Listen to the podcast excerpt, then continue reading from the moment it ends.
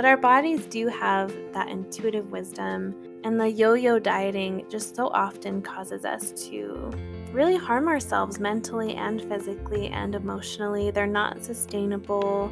Um, and anything that offers you that like beautiful, shiny fix, I would be really weary of.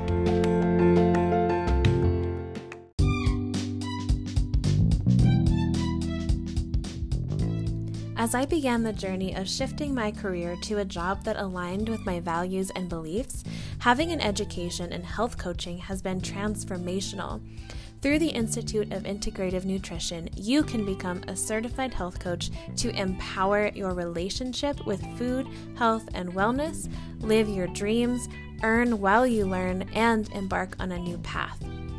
Join the global community of like minded change agents who are here to empower, inspire, and motivate you to create the life you've always dreamed of by clicking the link in the show notes. And by doing so, you'll receive $2,000 off tuition when you pay in full or $1,500 off tuition if you choose the payment plan option. Or you can mention my name, Samantha Nagel, spelled N A G E L. Discover how to take a holistic and nourishing approach to health and wellness today.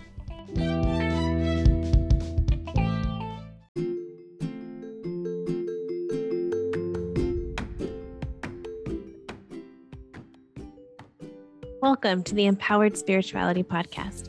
Join me, your host, Samantha Nagel, a certified integrative nutrition health coach poet, witch, and work in progress for grounding meditations, inspiring interviews, and reflections about spirituality, holistic health, and the world around us. Join in every Thursday as we explore what empowered spirituality means to us in today's world.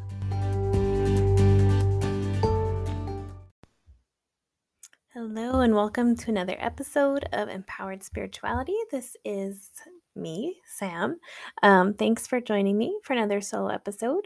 Um, this episode is going to be talking about um, like fad diets or kind of ways that we approach health that are really popular.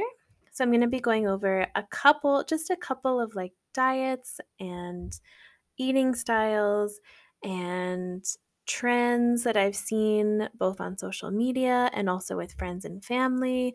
Um, I had a couple people input for this episode who are in my life. So I think that's going to be really, really helpful information. So, yeah, I'm really excited. And um, there is going to be a part two for this episode next week, next Tuesday, um, that's going to be about food racism and like food privilege. Um, so, that will kind of be a follow up on that on this episode um, and have some more detailed information of the things that I say this episode. So I might expand on things next week if you have any questions. Um, but if you do have any questions in the meantime, I would be so happy if you could let me know.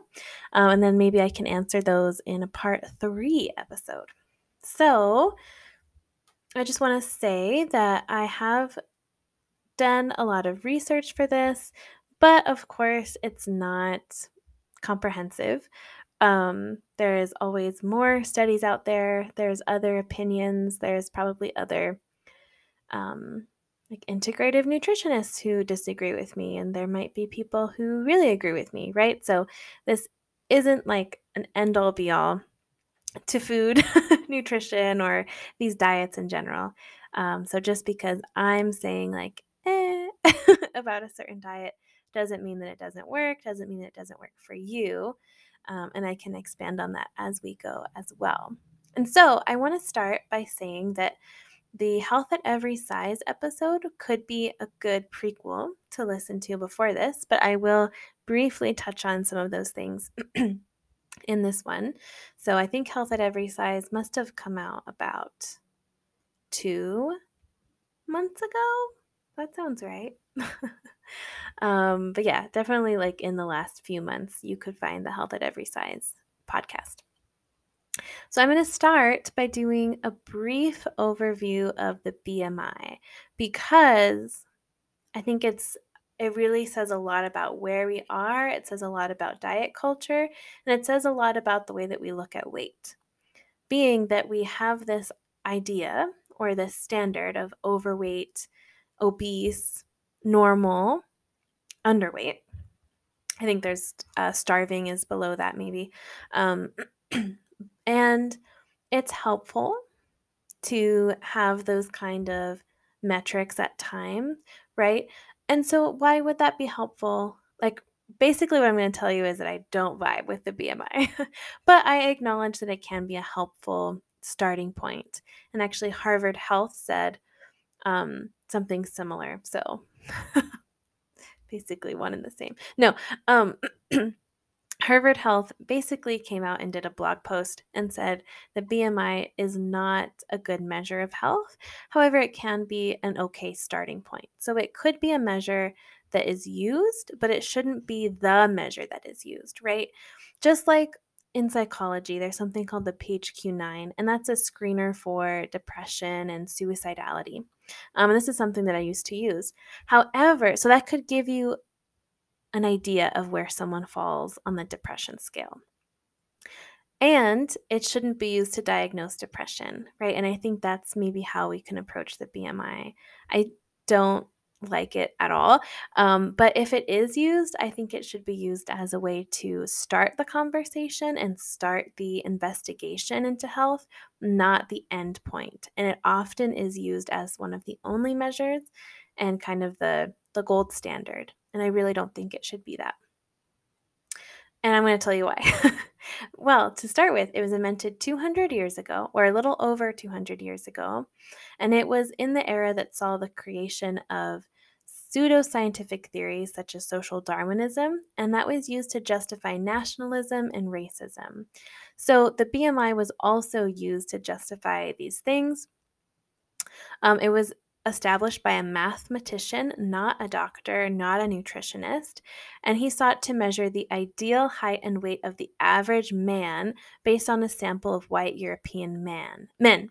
He saw this average as an ideal, right? So already in those two sentences, I can see so many things that are wrong with that, right?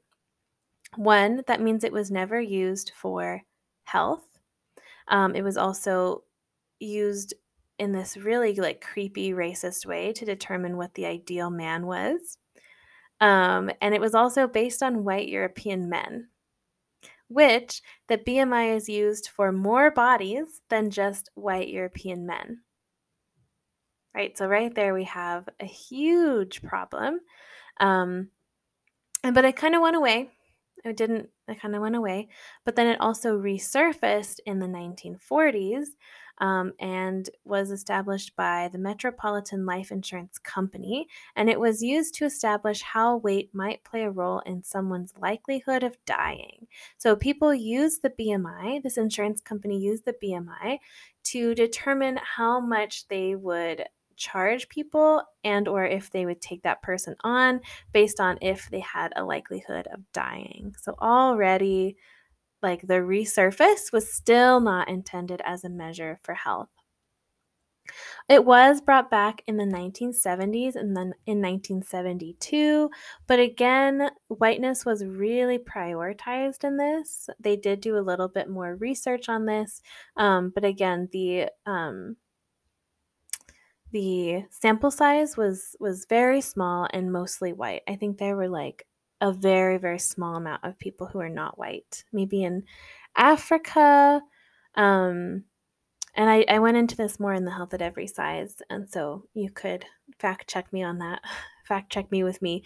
Um, but I believe those people either dropped out or like a lot of them fell out or didn't do the study to its completion. So it really couldn't be, the study even said it really can't be widely used in this way, right? So it rocky, rocky, rocky. Um, and to make matters worse, in 1998, the NIH, or the National Institutes of Health, overnight lowered the overweight definition. So, when we talk about the obesity epidemic, the obesity epidemic was really born overnight because the standard for what is overweight and what is obese changed so much. So, they just severely lowered it right? So already I like to start with this. Oh, and the last point that I want to make on this is that researchers from the University of Pennsylvania have stated that the BMI is, quote, an inaccurate measure of body fat content. And then, like I said, Harvard Health has also come out to say that it's not perfect, right? They kind of say, like, eh, it's fine. to summarize, they go, eh. um, yeah, so I really like to start with this because most of our diet culture, our ideas of weight and health really come from this idea of overweight and obese. And I just want to show that the threshold for what's overweight and obese is largely made up um, and has not only is it made up, it has really sexist and racist and classist backgrounds. All right, so, and if you want to dive, deep dive, you can listen to the previous episode. So, I wanted to start with the keto diet. Actually, yes, I want to start with the keto diet. um, so, I'm not saying that the keto diet is bad. In fact, when I was doing research on this, it seemed like the consensus was the keto diet can be helpful for some um, and it can be helpful for those with seizures. However, um, actually before I start, let me just say I'm not if you're on the keto diet, I'm not saying you should get off of it. And if you have seizures, I'm not saying you should get on the keto diet, right? I'm not giving you advice in that way. So this information is purely for you to take and do with as you wish. But always, always, always listen to your body um, and contact any medical professionals that you are working with or that need to be consulted for this, right? Um, but basically, the consensus that I found for the keto diet is that it's pretty good if you have seizures. Um, but that's not why most people do the keto diet, at least not in the experiences that I've had. People do it for quick weight loss, right? When I, and I've done it too, I could talk about that, the personal experience too, but um, most people that I know, they like it because of the quick weight loss. And I even did it because I had a friend who lost like 30 pounds in a month. Um, another like family member, I think, lost 15 pounds in a month. And so that was, of course, really appealing. Um, but let me just say that the kind of standard for weight loss typically comes at one pound a week if you're, you know, if you are successfully slowly losing weight by diet and exercise alone, it's about one, maybe two pounds a week. So the most you should really be losing is like eight to 10 pounds a month. Um, and even that's a lot. Like I would say it's usually more like two to four pounds a month um, for the average person. And that's kind of an estimate. I don't, that's not like a statistical average there. Um, but I have read that a lot and heard that a lot. Um, so yeah, the fact that you might be able to lose basically a pound a day um, is alarming for me through the lens that I have now, um, which is that that's a really fast, uh, like really quick.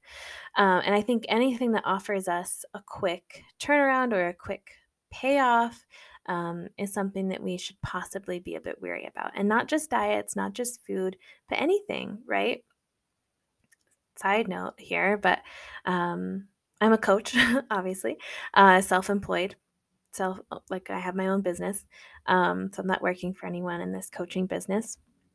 And there's so many business coaches that target coaches, which is kind of funny to me online. Um, and I, I'm always seeing things like double your income in one month and all this stuff. Um, and that to me also like has a red flag for me of like, anything that happen offers such a quick turnaround, I'm super weary of. And diet is the same way. Um, so yeah, I did the keto diet in the start of 2020, like before shit happened. Um, and I did it in January because I wanted to lose the weight I had gained. Uh, even though, like in retrospect, and with the health at every size and, and body love lens that I have now, uh, I didn't need to lose weight. Like I was absolutely fine the way I was. Um, I don't know if I've ever shared this story, but the thing that prompted it was I went in for a what are they called? You go every year, supposedly a checkup. I went in for a checkup. I have not gone since, so I do not go every year. Um, but I went in just to like see if I was healthy, and we spent the whole time talking about my weight. And the doctor brought up my weight, right? And I kept saying, like, I'm fine with my weight. I just want to see, like, I just want to do a checkup. Um, and she kept saying things like, um, I'm sure your knees are really struggling under your weight. And I was saying, no, I am not having any knee pain. I'm like, I'm not experiencing any of these things that you're telling me about. Um, but it, of course, like it hurt me very, very deeply because I actually went in feeling like really confident about my body, um, like having love for my body and acceptance at the time. And so to have a medical professional basically spend an hour unprompted telling me that I needed to lose weight and that I was too heavy, um, yeah, really, really hurt me. And I know a lot of people experience that um, to more degree or to more intenseness what um, than I did at that time. Uh, but I was, yeah, it incredibly, incredibly wounded me and, and made me feel so self conscious because I didn't even think it was an issue. Um, but when a medical professional tells you it is, then you usually believe them. Um, so I went on the keto diet and she didn't tell me to do that. So it's not like it's her fault. But had I not gone in for a checkup, no, I'm just kidding. Um, the moral of the story is no. Um, so yeah, I went on the keto diet and I ate like so much fat, fatty foods. And fatty foods, that's where I learned that fatty foods don't necessarily equal like fat gain, um, which is really interesting and something that I have carried with me that fat can actually be something that's incredibly helpful and healthy to have in your diet, and people really avoid it. Um, it also helped me look at my sugar intake. So I will say there was that pro to it that my sugar intake was very high. And so having to lower it that much was helpful for me. Um, but the unhelpful things were that I was like incredibly gassy. um, uh, I'm just going to go for it. I had diarrhea that was incredibly bad um, and incredibly hard to go to work with and like on a daily basis. Um, I was yeah, just feeling like really greasy because I was eating like sour cream and cheese and uh, whatever. And I know there are also like vegan options, although that sounds incredibly challenging. Uh, I know people who do it, but I don't think I could do that.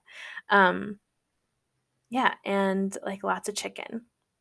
And but the thing that was weird to me is like I couldn't eat carrots, but yet I could eat bacon. I couldn't eat chickpeas, but yet I could have like beef jerky every day.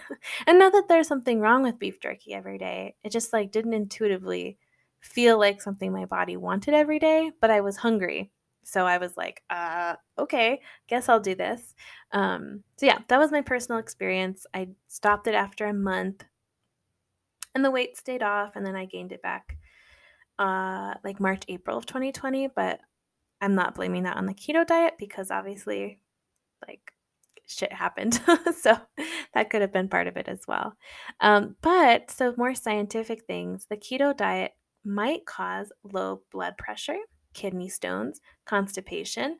Not in my experience, cause quite the opposite nutritional deficiencies and increased risk of heart disease.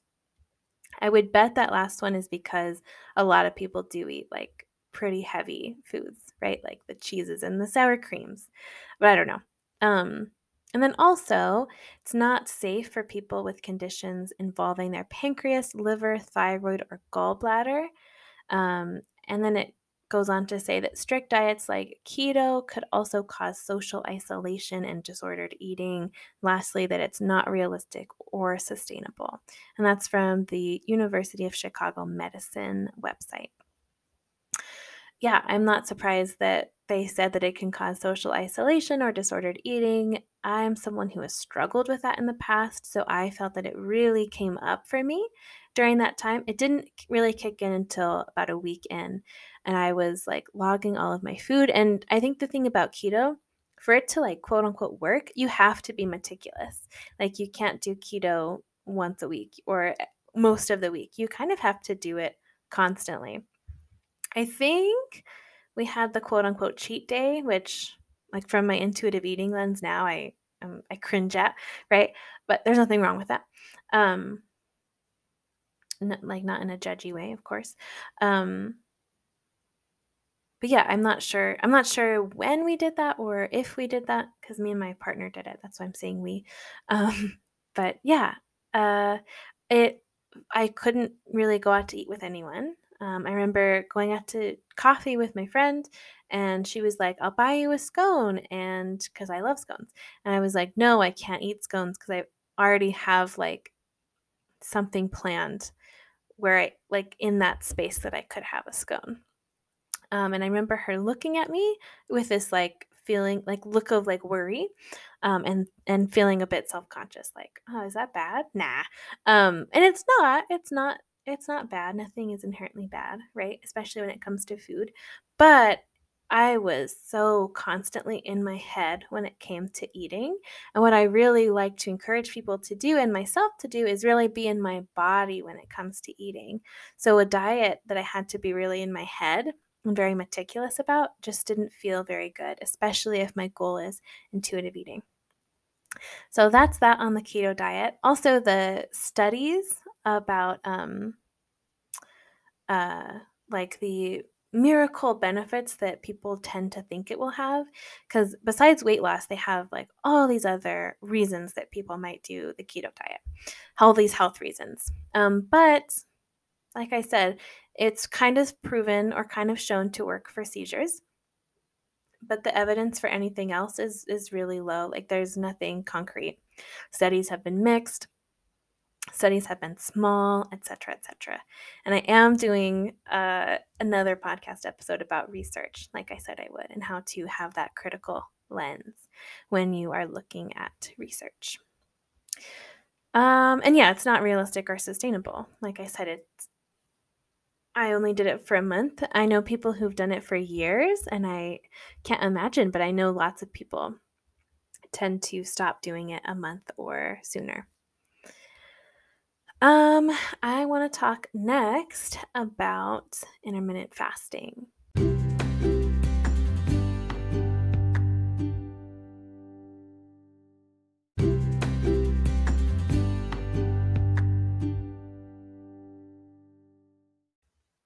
So I've shit talked intermittent fasting a couple of times on the podcast, so you might already know how I feel about it. And this is what I've always said um, on the podcast, and this is what I'm going to say now. If you are naturally in, intermittently fasting, then go for it. So, uh, one person I worked with that comes to mind is that she would wake up and just not be hungry until 11 or 12 which is when her like fasting approach what like the the the plan she was following for intermittent fasting was like eating at noon stopping at what was it 7 or 8 p.m um and there's other kinds of fasting right? Like there's the option that you fast a couple times a week or once a week um, but i'm more talking about the the daily fasts where you only eat between in like a seven or 10 hour period, right? Um, and people like Dave Asprey, who I thought was really interesting. I like listened to all his podcasts. He was a big source of me getting into my health journey. Um, but as I've progressed in my health journey and learned a little bit more through my education in nutrition and then just my own research I've done in nutrition, I have a little bit of beef with that guy. um, but that's my own opinion. And yeah, I don't speak for all nutritionists or all people there. Um, but yeah, there's a lot of like proposed benefits. Um, but all of these benefits are really theoretical because, like I said, with the keto diet, they haven't been proven or the sample sizes haven't been big enough or the testing hasn't been long enough um, and the data is kind of mixed. Like some studies are like, this is great. Some studies are like, this sucks. Um, but like it all needs more research. And I think that's something that's just so important. I'll do that other episode on research. But if I could leave you with something with research, it's that whenever you see like a beautiful, oh my goodness, study, be weary. Just like I said with like promising weight loss quickly. Be wary of things that have big results because one, um, the actual result of the study may not be uh, that big. They may be like kind of pop culturing culturingizing um, studies that are actually like pretty mundane and show like probably a this might have an effect seems good, but we don't know yet. Like that could get sensationalized in the media as being a really big scientific finding. And so I encourage people to try and do their own research and read those articles that like media outlets are covering um, and see the comparison and the side by side there. Um, John Oliver has a great video that I've linked to before, um, or you can just look up John Oliver, like p hacking, I think. Um, it's a really good one. it's really funny too. Um, yeah, so these proposed benefits that people like Dave Asprey or just like the internet in general will say are like phenomenal, um, they're not super proven, right? Or they're based on animal research. And animal research is awesome. It gives us a lot of information, and it's oftentimes needed for further research. It's needed to draw conclusions from for research.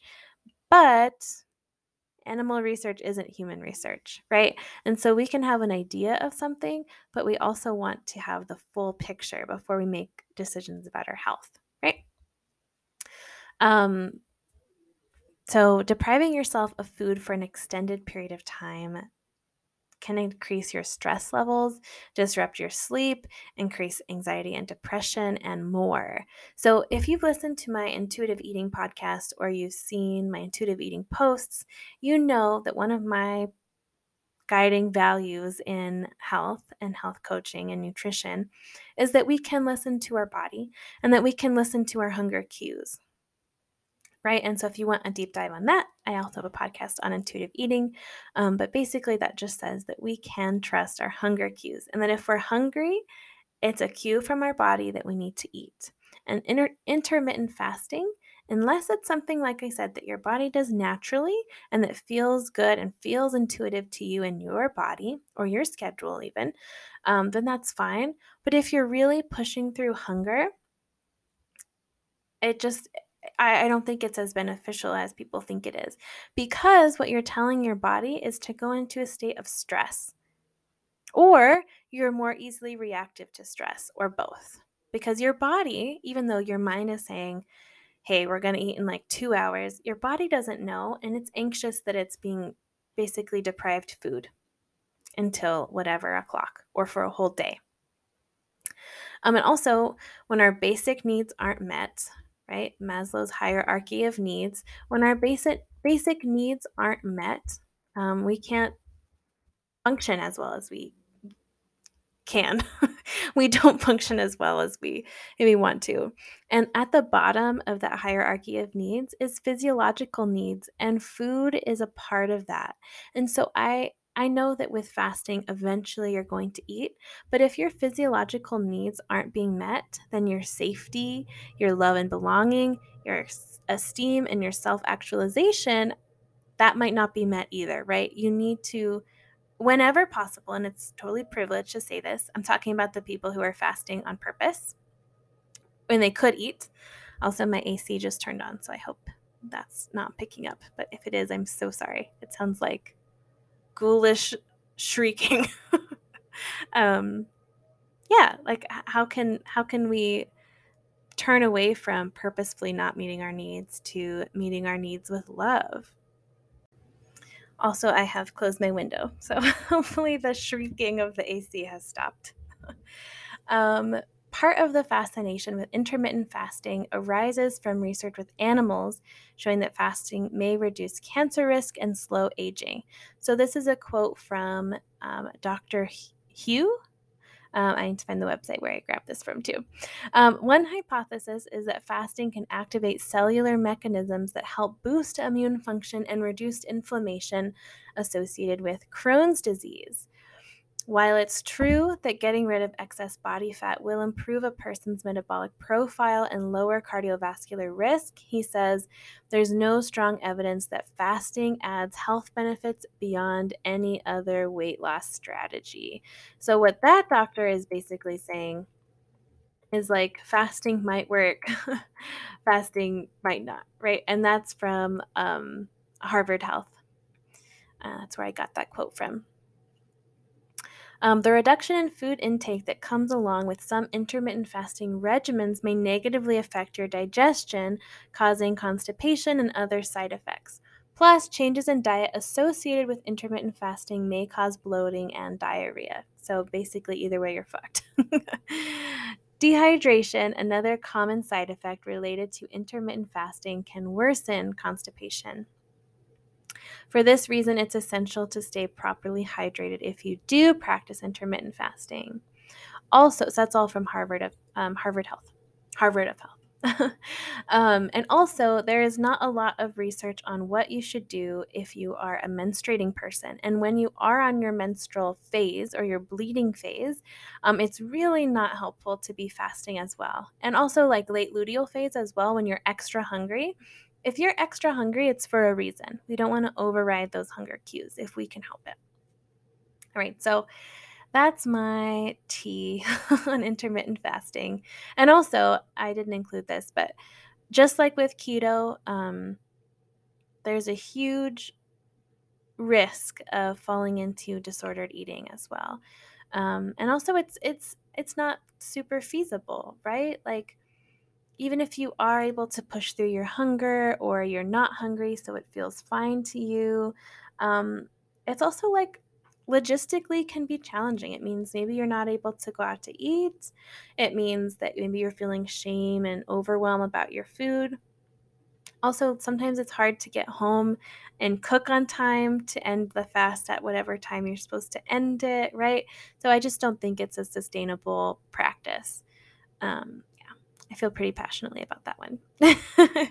so I actually wouldn't think to include this, but my one of my best friends, who was my college roommate for a little while, um, she recommended this because I was working on it while she was working on homework. She recommended I talk about juicing, which I think is really interesting. I don't know a whole lot of people in my life who have gone on juice cleanse, but I know it's been really popular and is really popular, and it kind of promotes supposedly that like detoxification and weight loss. Um, but I have a lot of information about juicing. So I'm really excited to talk about that. AKA, it's not great. um, the first thing that I saw that was really interesting was you would be surprised at how some juices don't mix with your medications that you're on. One example was grapefruit, and grapefruit actually has a lot of potential interactions with different medications. Uh, I'm not going to do the list for you, but you can, I think drug drug.com or drugs.com has like a pretty comprehensive list and you can also google herbs as well um, and before you take herbs or any supplements i think it's a great idea to do your own research or ask your doctor or nurse practitioner um, what the interactions might be and i still would say do your own research as well because sometimes I've had experiences with um, certain people who were incorrect about something not having interactions and it actually did. So, something I would not have thought about there. Another risk for juicing is that it may increase your risk for type 2 diabetes if you already have pre-diabetes. Um, and that was a study that was published in September of 2019 in the Journal of Diabetes Care. And it found that upping your intake of sugary beverages, which includes 100% fruit juices, by a half cup a day or more increase the risk of diabetes by 16%. So here's the thing about juice. um, so just because there is no added sugar, which one there usually is, but even if there is no added sugar, you're still getting all of the sugar from the fruit that made the juice. And to make juice, you need to juice a lot more fruits than you would normally have. Another risk is you could damage your kidneys if you have kidney disease. Fruits and veggies are naturally rich sources of potassium. So, potassium is definitely something we all need, usually a good thing. Um, this mineral plays a key role in blood pressure regulation, according to the AHA, AHA or the American Heart Association. And your kidneys do the important job of excreting excess potassium. But if you have chronic kidney disease, that function doesn't work as well and potassium can build up in your blood.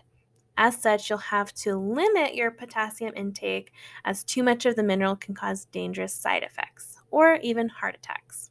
And that's according to the National Kidney Foundation. So if you already have an issue with your kidneys, juicing isn't the way to go. Um, and it's actually funny. I was doing this research and then we went to go get juice just as like a beverage. I actually didn't get any, but I was looking at all the signs. One thing I noticed was the um, appeal of cold pressed juice. So I think what people like about cold pressed juice is that it tastes really fresh and, and really good, um, but it's not pasteurized, which, like, you know, I don't know, I'm not taking an official stance there. But because of that, it may increase the risk of food poisoning, says the FDA. And that's because juicing allows bacteria on the outside of the produce to become incorporating into the juice. This story I'm going to tell you is going to like blow your mind. And also, I don't know the like statistical facts behind this because um, I learned it as a child. So, mm. but my parents also always used to tell me to not get lemons at a restaurant because a lot of lemons get transported in the same trucks as horses and cows. Um, and sometimes they weren't even in boxes. So I don't know like how true that is. As I re-say it, like I don't want to quote my parents from like 20 years ago, but like even if that's not always true or not backed by facts, um, I also believe it.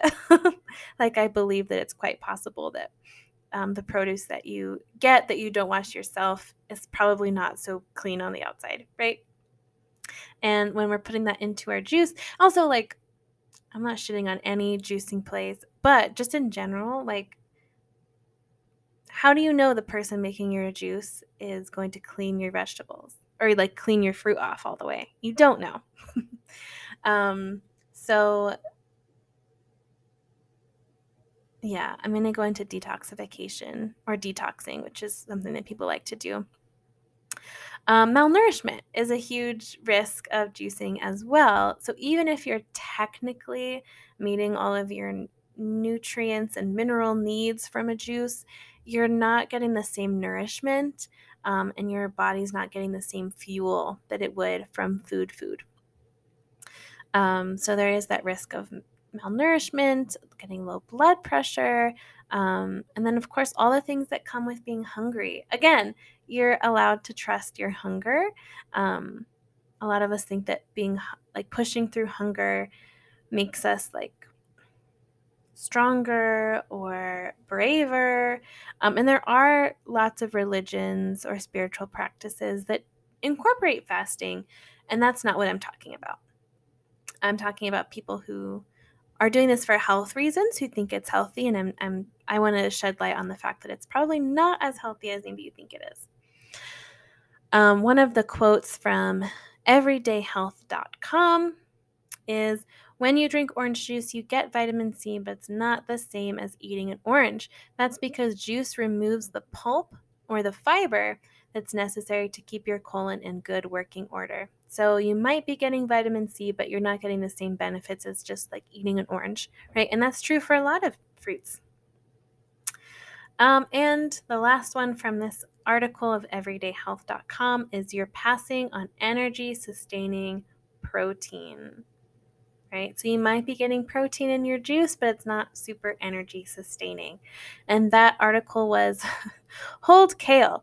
Hold the kale 10 reasons juicing can be bad for your health.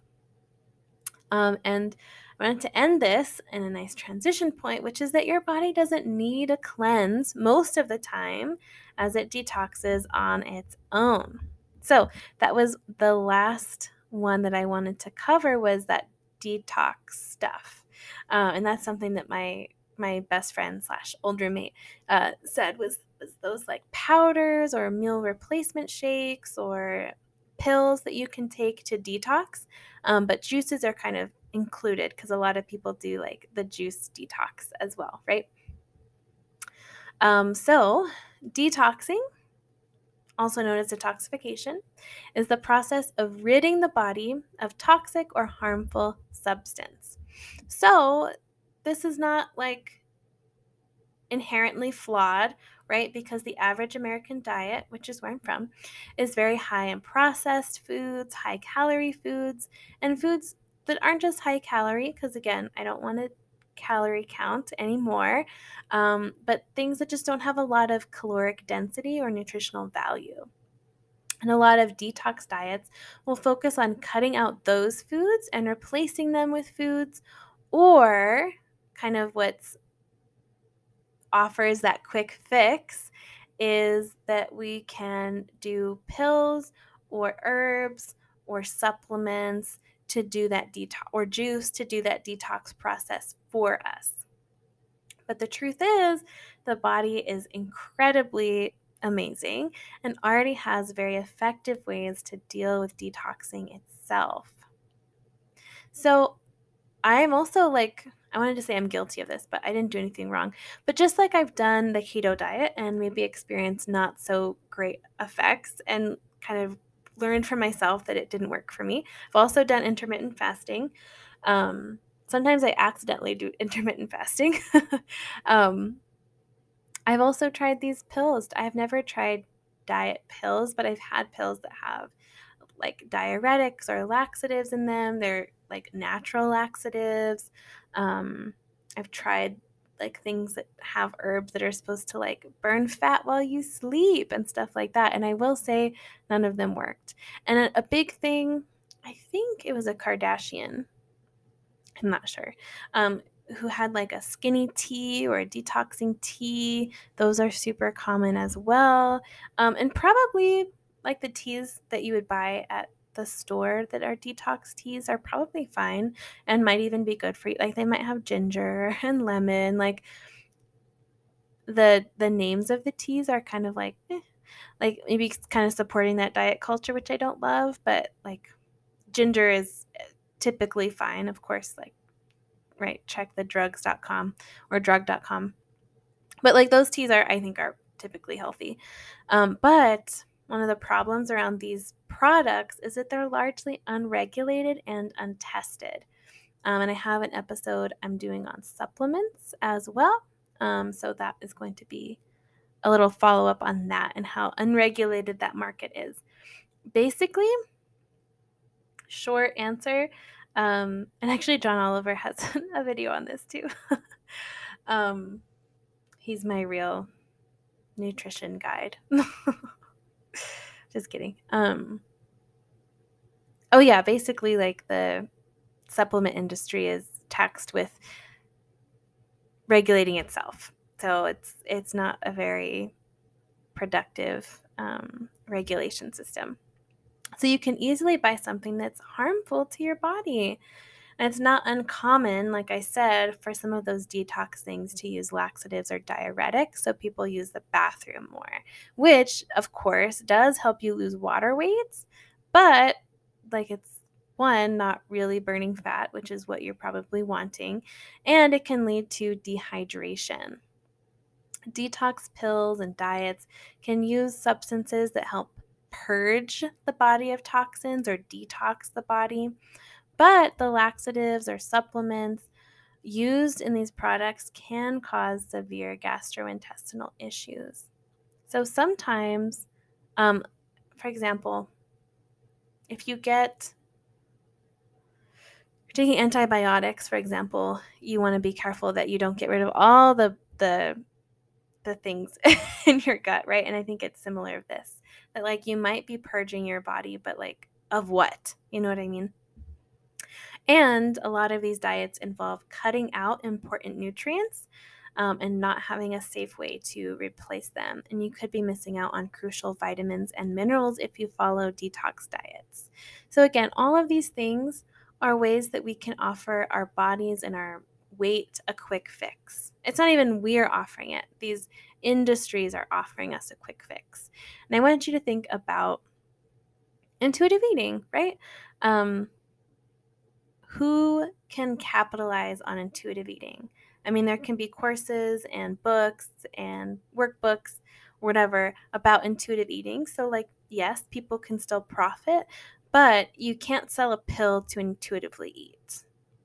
You can't start a diet book. Maybe you could of intuitive recipe. I mean, that'd be kind of cool. But like in the most part, you can't make a lot of money as a like capitalist machine by promoting intuitive eating.